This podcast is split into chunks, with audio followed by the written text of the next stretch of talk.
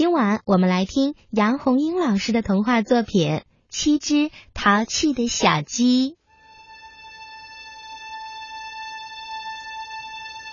七只淘气的小鸡。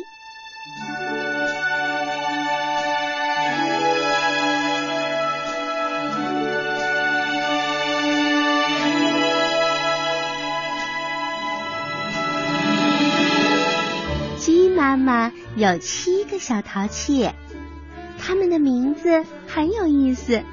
学过音乐的、喜欢唱歌的小朋友一定听过：哆来咪发嗦拉西。对，他们的名字呀是鸡多、鸡来、鸡咪、鸡发、鸡嗦、鸡拉和鸡西。鸡妈妈请有学问的猫咪咪小姐来给他们当老师。嗯，等猫咪咪小姐来的时候，大家发现她戴着一副大眼镜，抱着一摞厚厚的书。她站在小鸡们的面前，下巴抬得高高的。孩子们，我肚子里有很多很多的学问，你们要乖乖的跟我学。将来做肚子里有学问的鸡，小鸡们叽叽喳喳的嚷开了。猫咪咪小姐，学问是什么东西呀？哦，学问能吃吗？猫咪咪小姐，能不能把你肚子里的学问吐一点出来，让我们看看是什么样子的？猫咪咪小姐赶紧捂住自己的耳朵，尖声叫道。咪咪发嗦拉西，你们给我闭嘴！小鸡们不仅不闭嘴，还跳上课桌，跳上窗台，叽叽喳喳、喳喳叽叽的，吵得更欢了。这可把猫咪咪小姐给气坏了，她的大眼镜从鼻子上掉到地上，摔得粉碎，她哭着就跑掉了。猫咪咪小姐被气走了，谁来做小鸡们的老师呢？鸡妈妈呀，又想到了会作诗的狗汪汪先生。狗汪汪先生穿着黑色的燕尾服，颈上系着黑色的蝴蝶结。他让小鸡们在他面前站成一排，开始对他们训话。我听说你们七个小家伙都很淘气，你们为什么会淘气呢？就是因为你们不会作诗，所以你们要乖乖的跟我学作诗。小鸡们又叽叽喳喳的嚷开了。狗汪汪先生，诗是什么样子的呀？诗能吃吗？狗汪汪先生，诗是甜的还是苦的呢？狗汪汪先生摇头晃脑的说着：“哆来咪发嗦拉西，你们是一群蠢鸡，哼，怎么做得了诗鸡呢？”小鸡们叽叽喳喳、喳喳叽叽的抗议起来了：“我们不要做诗鸡，我们要做淘气的小鸡。”好的，淘气。你们就淘气去吧！狗汪汪先生的脖子都气粗了，他呀都挣断了漂亮的蝴蝶领结。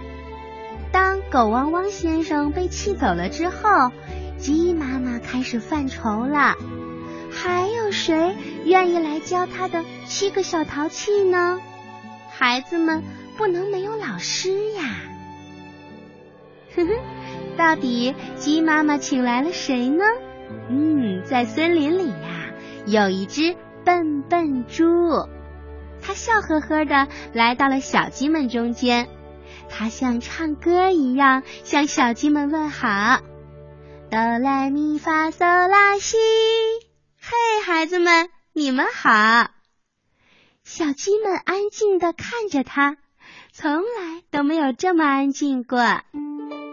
基多站在他的弟弟妹妹面前问道：“笨笨猪，你会什么？”“哦，孩子们，我会玩。”“什么什么？你会玩？太好了，我们就爱玩。我们太爱玩啦。好的，那现在我们上课。笨笨猪说：“上课的时候你们不能随便讲话。今天呀，我们要上音乐课、体育课、绘画课，这三门课呀合在一块儿上。合在一块儿，多新鲜呀！音乐课、体育课和绘画课能合在一块儿上啊！因为上课的时候不能随便讲话。”所以小鸡们只有好奇，但是没有叽叽，也没有喳喳。于是笨笨猪开始教小鸡们怎样玩啦。他在地上铺了一张很大很大的白纸，让小鸡的脚上都沾上绿色的颜料，然后教他们一边唱歌一边在白纸上跳。咪哆咪哆。咪发嗦，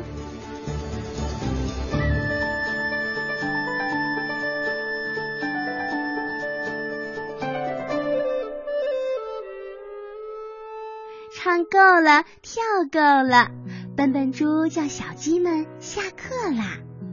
笨笨猪把地上的白纸贴在墙上，瞧，你们画了一幅多么美丽的图画。下课了，小鸡们可以叽叽，也可以喳喳了。哦，这么多的绿叶，我们画了好多好多绿绿的叶子。小鸡们围上笨笨猪，问他明天还来上课吗？来啊，当然来。笨笨猪眼睛笑得弯弯的。嗯，我很愿意做你们的老师。你们是聪明可爱的学生，嗯，小鸡们也很喜欢笨笨猪，和这样的老师上课多快乐。